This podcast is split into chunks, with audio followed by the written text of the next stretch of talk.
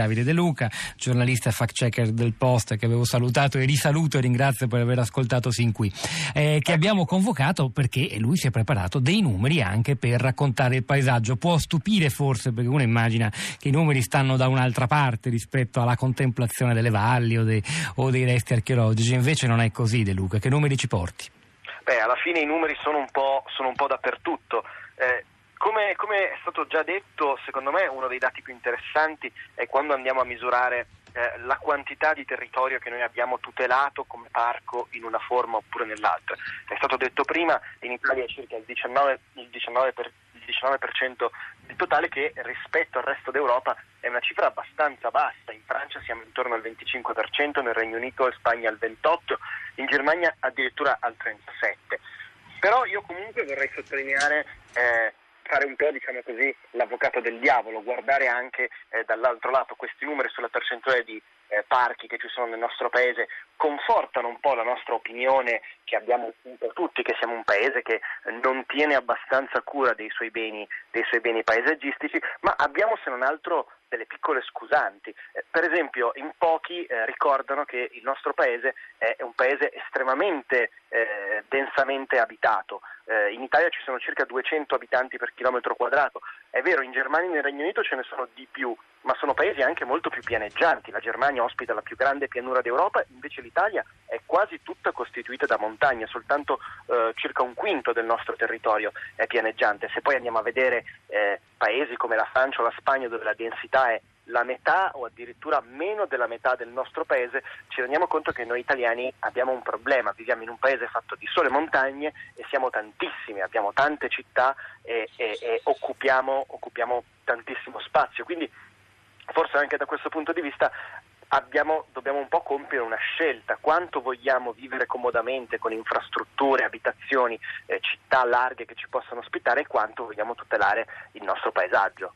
Davide De Luca, eh, valorizzare i luoghi, eh, tutelarli e valorizzarli a un tempo, uso queste parole insieme anche se in realtà tutela e valorizzazione sono i poli opposti di una diatriba culturale e politica molto accesa in questo periodo tra chi si occupa di beni culturali, ma insomma eh, per capirci eh, significa anche eh, fare riferimento al turismo che è una fonte economica importantissima, fondamentale per l'Italia, ma a che punto siamo?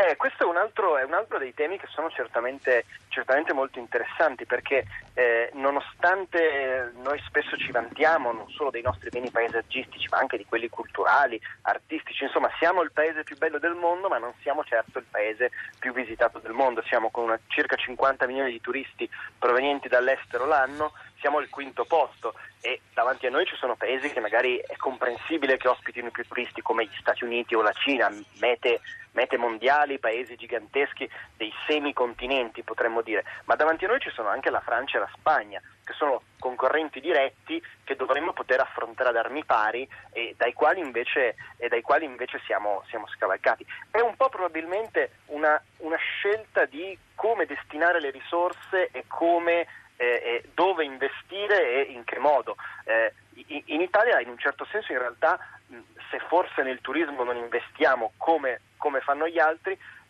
investiamo comunque in qualcos'altro che riguarda il nostro paesaggio. La definizione di eh, il paesaggio, la parte naturale della, dell'ambiente conteggia molto spesso anche eh, eh, tutti i terreni agricoli e l'Italia, come molti altri paesi europei, questo va detto, è un paese che sovvenziona e investe moltissimo nell'agricoltura. Parliamo di eh, decine di miliardi di euro con cui l'agricoltura italiana viene sovvenzionata perché altrimenti sarebbe in gravissima difficoltà. Ecco, anche questo fatto che noi i campi, eh, gli uliveti di cui parlavamo prima, eccetera, eccetera li, sovvenzioni- li sovvenzioniamo con, con, denaro pubblico, ecco, questa è un'altra cosa che molto spesso non viene ricordata, ma forse andrebbe un po' inserita nel grande ambito di cosa facciamo noi per tutelare il nostro paesaggio.